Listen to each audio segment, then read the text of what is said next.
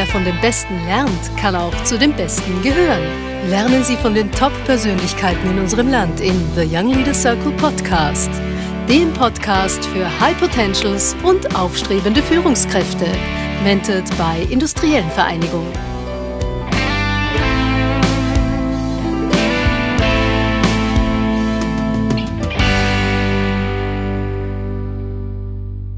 Herzlich willkommen zu einer neuen Podcast-Folge der Young Leaders Circle und ich darf heute Robin Lamson begrüßen. Schön, dass du da bist, freut mich sehr. Vielen Dank. Du bist Rechtsanwalt äh, in Österreich zugelassen, in den Vereinigten Staaten, was ich wirklich äh, besonders finde. Rechtsanwälte hatten wir noch nicht, deswegen mhm. können wir vielleicht heute auf die Besonderheiten auch da eingehen. Ja, und ich würde mich freuen, wenn du dich ein bisschen vorstellst und so ein bisschen deinen Werdegang skizzierst. Also vielen Dank für die Einladung, mache ich sehr gerne. Ähm, vielleicht fange ich insofern an, ich glaube, ich bin ein eher unkonventioneller Rechtsanwalt, eben aufgrund dieser dualen Praxis, die ich jetzt habe. Ähm, aber und diesen Job kann man auf sehr viele verschiedene Arten und Weisen ausüben. Aber ich fange gerne vielleicht mal vorne an, damit man mich ein bisschen einnorden kann. Angefangen hat meine Karriere als Tennisspieler. Ähm, ich habe in Wimbledon spielen dürfen. Ich komme aus einer Tennisfamilie. Okay, ja. ähm, habe dann mit 20, nachdem ich zwei Jahre Profi war, aber ich würde sagen, in meiner Jugend war ich auch ausschließlich asketischer Tennisspieler, ähm, beschlossen, okay, das wird nicht sofort diese Dominik-Team-Karriere, aber ich nehme sehr viel Positives aus dieser Zeit mit ähm, und habe das dann einfach transferiert ähm, ins Studium. Habe dann das Glück gehabt, dass ich äh, schnell studieren konnte und dann bin ich ähm, am, beim Juridikum gesessen und gedacht, das waren jetzt meine vier Jahre Just-Studium, da muss doch noch mehr sein und habe mich dann erstmals und relativ kurzfristig für ein Studium in Amerika interessiert mhm. und gesagt, getan, paar Monate später war ich schon in Berkeley und habe so ein einjähriges LLM-Programm, einen Master gemacht. Da bist so, du gerade auf Berkeley gekommen? Interessiert mich, weil ähm, Kalifornien äh, ja, sonnig also ich, ist oder Ja, ich muss sagen, ich war, ich wollte, ah, ich, ich mag den Winter sehr. Dann komme ich später beim Herbst okay. sehr viele Alpinausbildungen okay. gehabt, aber wenn ich kann, möchte ich ins Warme. Mhm. Ähm, und den und ich habe irgendwie diese diese Sehnsucht auch vom Tennisspielen nach Kalifornien gehabt. Habe mich auch an der Ostküste in Harvard beworben. Das hat auch geklappt, aber bin wahrscheinlich der einzige, der Harvard zu dem Zeitpunkt declined hat. Aber ich glaube, Berkeley war ein sehr kleines Programm, 30 Studenten. Mhm. Ähm, Im Vergleich, da gibt es auch sehr große und da dachte ich mir auch, dass die Betreuung besser ist, weil ich wollte wirklich was mitnehmen. Und das hat auch, muss ich sagen, sehr, sehr viel Geld gekostet. Ähm, und ich habe dann so eine klassische amerikanische Karriere mit einem Studentenlohn gemacht, wo mit ca. 80.000 Euro Schulden nach Österreich zurückgekommen. Okay. Habe aber vorher noch die Anwaltsprüfung in den USA gemacht, noch eine Zeit lang dort gearbeitet und Darf ich noch fragen, ist es dort mhm. föderal? Das heißt, die Anwaltsprüfung gilt die für das gesamte Vereinigten Staat und es ist immer zugelassen in dem Bundesstaat? Wie, wie ist das denn? Richtig. Also man ist dann in dem Bundesstaat zugelassen, okay. hat eine kleine Berechtigung, auch in anderen Bundesstaaten okay. tätig zu sein und kann sich dann immer, wenn man dort ein Verfahren führt, ad hoc okay. zulassen, wenn man mhm. will. Und damals habe ich ähm, die Zulassung für New York gemacht, mhm. weil das war die einzig mögliche für international zu dem Zeitpunkt. Ähm, und ja, dann komme ich zurück nach Österreich, habe da ich viel Geld gebraucht habe, bei Schönherr angefangen, okay. eine große Wirtschaftskanzlei in einem M&A-Team, habe sehr, sehr viel lernen dürfen, habe tolle Mentoren und Ausbildner gehabt und dann nach sechseinhalb Jahren, und ich muss sagen, da arbeitet man wirklich sehr, sehr viel. Also die Wochenenden, an denen ich zu Hause war, die sind überschaubar. Aber du hast ähm, deine Schulden abzahlen können. Ich habe auch meine Schulden, genau. und die Lernkurve ist natürlich ja, wie in jeder klar. Karriere ja, enorm, wenn man in dem Alter, wo man auch noch so viel Energie hat, kann man das machen. Ähm, aber ich muss sagen, es war schon sehr, sehr intensiv. Ähm, und dann habe ich mit der, mittelfristig dann begonnen, äh, mich selbstständig zu machen, meine eigene Kanzlei gegründet, die jetzt sehr, sehr gut läuft. Wir sind mhm. circa 15 Personen in mhm. Österreich, ähm, eine kleine Dependance in äh, Kalifornien mit zwei Mitarbeitern, zwei an der Ostküste. Mhm und haben eine perfekte Nische in diesem US-Recht gefunden. Und vielleicht noch, damit man meine Karriere jetzt ein bisschen ja. besser versteht, dazwischen habe ich dann, weil du bist ja Betriebswirt, ja. ich hab, bin halt Wirtschaftsanwalt und mir hat immer dieses wirtschaftliche Detailverständnis der Zusammenhänge hat mich interessiert, aber ich konnte es nicht. Und man eignet sich das relativ schwer als Wirtschaftsanwalt wirklich äh, im Detail und in der Theorie, aber dann auch in der Praxis an. Und darum habe ich beschlossen, noch einen MBA zu machen in Stanford. Sehr, sehr strategisch dann, weil ich schon älter war. Ich habe gewusst, was ich mitnehmen will. Und jetzt ist das natürlich ein Game Changer für mich, dieses Wissen, ähm, weil habe ich wieder, ähm, wieder ein teures Programm, ähm, aber jetzt gehe ich jedes rechtliche Problem für Mandanten aus der, eigentlich aus der ökonomischen Ecke ähm, an, löst die Themen eigentlich ökonomisch und das Recht ist quasi nur noch der, the, the means, also die, der, der, das, das vielleicht das kleine Werkzeug, das der Anwalt mitbedenken muss, aber es geht ihm um das große Bild. Und so habe ich meine Nische gefunden. Ja, wenn man den Trend gelesen hat, dann hat man das immer mitverfolgen können. Sehr spannende Kolumne und so weiter. Du hast auch sehr viele spannende Persönlichkeiten dort getroffen. Mhm. Was macht für dieses Studium für dich aus? Also, äh, wie ist es in den Vereinigten Staaten? Ich habe auch was in Chicago gemacht, aber vielleicht weiß es nicht jeder. Auf was wird der Wert gelegt in der Ausbildung? Ähm, also, ich, äh, der Unterschied ist, dass erstens in einem angstfreien Umfeld gelernt wird. Mhm. Also zu meiner Zeit um Juridikum ist es nur gegangen darum, primär Prüfungen zu schaffen ähm, und schnell zu studieren. Und das sind jetzt irgendwie nicht zwei wirklich wertvolle, nicht? aus der Adlerperspektive ähm, ähm, ähm, Parameter. Und in Amerika ist die große Hürde aufgenommen werden in das Programm. Mhm. Also neben dem Arbeiten für diesen GMAT-Test zu lernen, war für mich dann okay. ähm, doch, und es ist sehr mathematisch, sehr aufwendig ja. und man braucht einen extrem guten Score, damit man mit den, sag ich mal so, mit den ganzen Asiaten, die sich drei Jahre schon auf diesen Test vorbereiten, mithalten kann. Und, aber wenn man diese Hürde nimmt, man wird aufgenommen, die Gruppen werden zusammengestellt, auch, also diese Kohorte äh, in einem so dass die auch zusammenpassen, dass er maximal im Lernen folgt, dann, dann lernt man angstfrei und bekommt wirklich von, von Topstars, von Nobelpreisträgern, die wir auch haben, natürlich. Also wir haben auch Topstars. Aber wenn man den Markus Hengstschläger nimmt, der glaube ich auch bei euch mhm, schon in der ja. Show war, mit dem habe ich, rede ich immer wieder über dieses Thema. Wie viel Zeit bekommt jemand wie der Markus?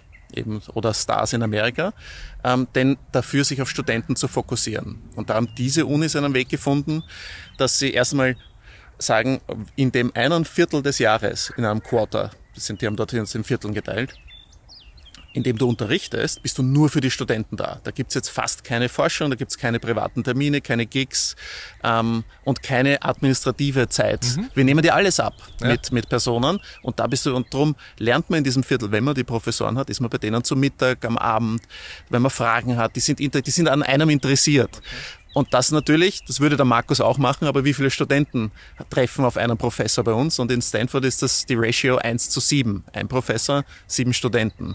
Ich möchte gar nicht wissen, wie hoch die bei uns und, ist. Und bei uns ist sie, glaube ich, erschreckend hoch. Und das ist zwingenderweise, glaube ich, ein Quantensprung. Und drum geht man, wenn man eben viel Geld investiert, auf den, auch diesen Aufwand tätigt. Weil ja, bei uns kommt man halt auch auf der anderen Seite, mit ein bisschen Aufnahmeprüfung ist es jetzt in den letzten Jahren mehr geworden, aber kommt man relativ leicht in ein Studium hinein und dann merkt es diese Hürde enorm hoch. Es ist gut und schlecht, aber dafür selektieren sie im Vorfeld und stellen sicher, dass die, die dann im Programm sind, wirklich viel mitnehmen. Und ich, leider werde ich mein Wissen nur noch abbauen. Äh, ich fürchte mich davor, dass ich, dass ich da einen, einen, Verlust, aber ich versuche das minimal zu halten jedes ja. Jahr. Ich muss dazu anmerken, mich, ich habe eine Ausbildung auch in den Vereinigten Staaten, mich hat es auch von der Persönlichkeit verändert, aber das war nur kurze, ja, wir reden nicht über mich, aber wir wollen jetzt ein bisschen reden, äh, wie du zur Führungskraft geworden bist. Du hast mhm. mal, äh, gerade im MMA-Prozess ist es einmal, da ist man sehr auch mit technischen Details befasst und so weiter, aber du führst heute eine eine Kanzlei mhm. mit 15 und 7, da kommen dann fast schon auf 20 Personen. Ähm, was war da die große Herausforderung, diese Führungskraft zu werden? Oder hat dir, wir haben auch vorher gesprochen, äh, vor dem Gespräch, dass du auch äh, beim Militär eine Karriere absolviert mhm. hast, hat dir das geholfen? Ja, also ich muss, ich glaube für mich persönlich ähm, war das Militär und ich war ein Jahr freiwillig mhm. und dann war ich noch, bin ich auch zum Offizier beim Jagdkommando okay. geworden und diese Ausbildung und ich glaube, dass die Jagdkommando-Ausbildung mir sehr geholfen hat, denn es ist eine sehr intelligente Form fragen, des Führens. War das vor dem Just-Studium oder danach? Ah, das war vor dem Just-Studium. Das war also mit Ende meiner Tenniskarriere. Ja. Ähm, war ich ja ordentlich körperlich im Saft, ja, mhm. weil trainiert habe ich sehr viel. Ähm, und dann habe ich eine Herausforderung gesucht, und da war das Militär auch eine wunderschöne Option, sich auch von der Familie ein bisschen abnabeln zu können. Also du kommst aus einer Sportfamilie und du beendest deine Karriere, ist das nicht immer friktionsfrei. Ähm, und dann beim Jagdkommando ist man einfach auch lange weg und, und auf sich gestellt, aber da wird sehr viel Geld in die Ausbildung investiert. Also meine Ausbildung hat sicher circa eine Million Euro gekostet, weil man auch die ganze Zeit Flugausbildungen hat, mit Fallschirmen springt, Helikopter stehen immer zur Verfügung, Alpinausbildungen und man ist eine kleine Gruppe. Und da fangen halt ein paar hundert an und dann machen vielleicht 20 den Kurs fertig, alles auf freiwilliger Basis. Aber dafür wieder, ähnlich wie der Selektion in den USA, glaube ich, ist eine Parallele. Wenn man, durch, wenn man sich auf das einlässt und das auch gerne hat, man hat mit vielen intelligenten Personen zu tun und der, der Führungsstil in so einer Jagdkommandogruppe ist auf äh, Kollaboration aufgebaut. Man hat es mit Personen zu tun, Kannst die alle. ein Beispiel bringen, weil ich finde das echt spannend, wie das ich. ich, ähm, ich schau, man stellt sich militärische Führung hierarchisch vor. Mhm die gibt's aber nur unter, in, beim Jakob in Drucksituationen. Also bei Gefechtssituationen. genau, dann akzeptiert auch jeder, jetzt muss er entscheiden, geht's nach links oder rechts, vereinfacht. Aber wenn man bespricht den Plan der Durchführung, ist jeder in der Gruppe gleichwertig, jeder hat die gleiche Ausbildung oder ähnliche und gleiche Expertise und dann hört man zu und erreicht einen Konsens auf natürlichem Weg. Und am Ende muss halt jemand vielleicht noch entscheiden, aber das geht dann in diesem drüber reden, die Rationals für eine Entscheidung auch dem Team mitgeben ähm, muss, so läuft es beim Militär. Und das Gleiche versuche ich bei mir in der Kanzlei. Ich höre meinen Mitarbeitern zu. Ich habe so ein paar Leitsätze. Ich stelle ja auch nicht clevere Leute, und in meiner Branche sind alle sehr gut ausgebildet, mhm, ja. ein, damit ich ihnen dann wirklich sage, was sie machen müssen. Sondern ganz andersrum. Ich stelle sie ein, damit die mir eigentlich sagen, was sie von mir brauchen, um den nächsten Schritt. Weil das Ziel kommuniziere ich. Und, ähm, und die haben auch, und das ist natürlich in das finde ich gar nicht mal so schwierig. Man hört seinen Mitarbeitern einfach zu und solange die Kommunikation, wo man hin will, soll er frei sein, wie er das macht. Braucht er mehr Ressourcen? Ähm, vielleicht zum Beispiel mein Führungsstil, ich habe keine Ahnung von Urlaubsansprüchen meiner Mitarbeiter oder wann, wie, wo. Das lasse ich alles amerikanisch locker, weil ich einfach darauf vertraue, wenn ich, ähm, wenn ich äh, ich bin eine schlechte Führungskraft, wenn ich es nicht schaffe, auf natürliche Weise sie dazu zu motivieren, im Team zu spielen und sich aus dem System das rauszunehmen, was gerechtfertigt ist. Ähm, also ich glaube eher ein, ein seriöser Laissez-faire-Stil im Führen, aber im Zuhören und sich Gedanken machen. Nicht? So, wie suchst du deine, deine Leute aus für dein Team? Äh, wie ähm, gehst du da vor? Also mhm. bewirbt man sich bei dir oder schreibst du das aus? Oder und was ist dir dann wichtig? Ähm, ich glaube, ich, also ich schaue schon auf den, und ein bisschen amerikanisch auf die, versuche die gesamte Person zu erfassen, den, den Mitarbeiter. Wir kriegen sehr viele Bewerbungen. Ich gebe dann auch immer sehr ehrliches Feedback, aber mich persönlich stimuliert bei Mitarbeitern, wenn ich weiß, sie haben vor der Juristerei etwas anderes gemacht. Also ich schaue, sind die irgendwo in ihrem Lebenslauf die extra Meile Mile gegangen. Ähm, aus dem kann man viel herauslesen. Gab es eine Sportkarriere, gab es irgendwie, ich bin auch ein bisschen so aufgewachsen, eine Exzellenz in irgendeinem Bereich, muss nicht Sport oder Kunst, einem anderen, ähm, die sie erreicht haben. Daraus kann ich schon lesen, ähnlich wie bei einer Jagdkommando-Ausbildung, die werden nicht früh aufgeben beim ersten Konflikt. Weil was schon ist, wir lassen uns auf Mitarbeiter sehr ein. Wir haben, ich, ich rede im ganzen Team, wie können wir den ausbilden, damit er in ein paar Jahren dort ist, wo äh, wo er sein kann, da könnte er sich de facto selbstständig machen, aber dann sind wir auch wieder ein unattraktiver Arbeitgeber. Also wir investieren sehr viel. Ähm, und das mache ich auch gern, aber dann will ich auch eigentlich das Gefühl haben, dass das niemand ist, der nach ein, zwei Jahren wahrscheinlich unbegründet aufgibt. Wenn es andere Gründe gibt, fair enough. Ähm, und ähm, so, ja. Uh, ich frage das jeden meiner Gäste, weil das wirklich, ich glaube, auch wichtig ist, um seinen Weg zu gehen, dass man mal eine schwierige Situation gemeistert hat. Ja. Mhm. Da wollte ich dich fragen, was war für dich die größte berufliche Herausforderung? Also wo es wirklich mal, äh, ja, wo du nicht weiter gewusst hast oder ein Konflikt war, weil äh, der Markus Hengschläger und ich, wir glauben halt, dass es sehr, sehr notwendig ist, um auch zu lernen. Was war es bei dir? Ja, also absolut. Also ich, du, ich, ich soll mir beruflich mal nachdenken. Ich, Im Tennis habe ich sehr viel gelernt. Es kann persönlich sein, aber es kann auch am Tennisplatz ja, eine Niederlage äh, vielleicht, du, die dir geholfen hat. Also Tennis, beim, weiß wenn man beim Tennis nicht jedes Turnier gewinnt, verliert man jede Woche einmal. Ja. Also der Sport, Einzelsport führt dazu, dass man einfach Niederlagen akzeptiert. Ich glaube, dass ich so Niederlagen im richtigen Licht betrachten kann. Ähm, aber schwierige Situation, glaube ich, war wahrscheinlich die, der Weg zur Selbstständigkeit. Ja. Da habe ich den Hausbau verschoben und bin einfach zu älteren Kollegen gegangen und gesagt, durch, machen wir uns selbstständig. Ich finanziere euch das die nächsten 18 Monate aus ja. ähm, und nehme ein Risiko, dass meine Pipeline an Geschäft aufrecht bleibt oder erst wirklich in die Gänge kommt. Mhm. Und ich glaube, das unterscheidet auch ein bisschen den Unternehmer. Das mhm. heißt, man nimmt das Risiko, sonst hätte ich halt das potenzielle Haus verspielt gehabt. Ähm, und, aber ich glaube, man trifft immer wieder in schwierige Situationen, wenn man auch Mandanten hat und Unternehmen verschiedener Größen und ähm, ist ja, ist ja ein Riesenunterschied zwischen eigentümergeführten Unternehmen und ja. fremdgeführten Unternehmen und äh, manchmal vertut man sich in der Weise, wie man auch in der Kommunikation umgeht, nicht? Und identifiziert sich manchmal vielleicht zu sehr mit hat einem Projekt. Dennis geholfen?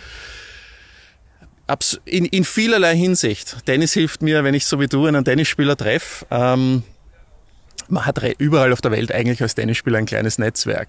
Es gibt einem schon ein bisschen, bin ich in irgendwo, meine ich, in Palm Beach, gehe ich in einen Tennisclub, sage ich war mal Tennisspieler, spiele dort mit den lokalen Playern und dann findet man sich relativ rasch. Aber ich meine auch die, die schwierigen mentalen Situationen im Tennis, weil, äh, also ich, ich habe mehr Fußball gespielt, ist mehr Team, aber äh, am Tennisplatz bist du alleine. Mhm.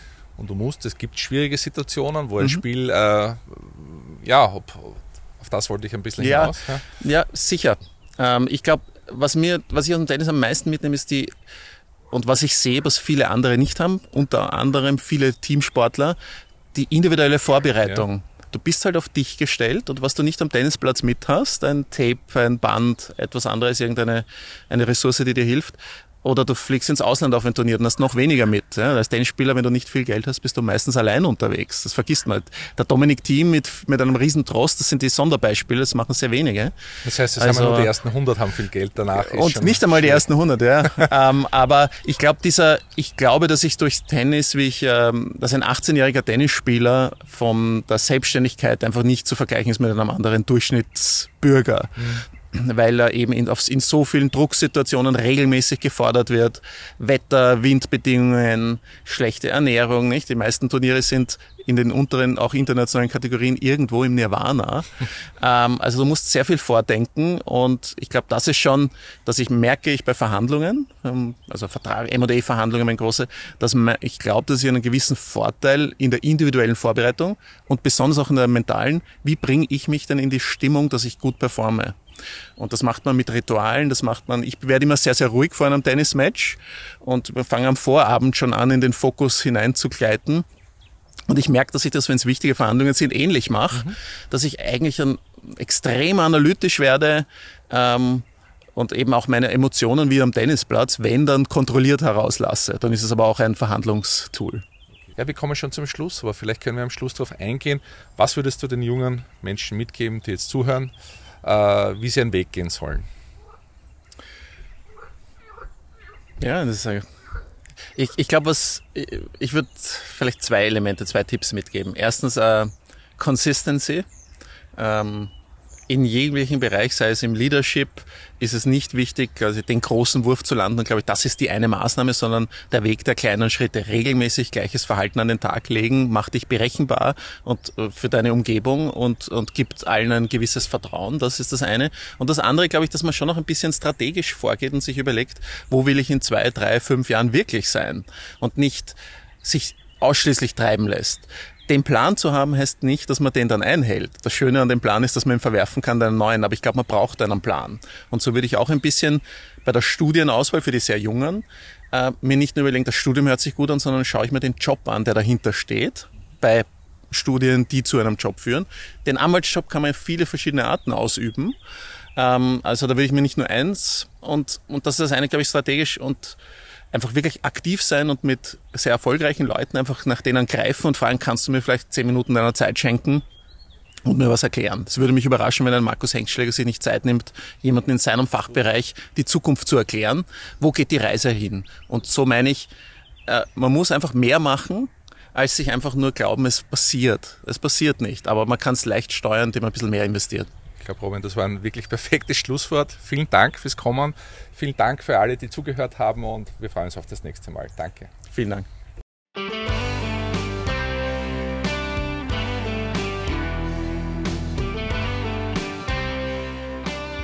Spannende Leadership-Impulse, die zum Nachdenken, Diskutieren und gerne zum Teilen anregen sollen.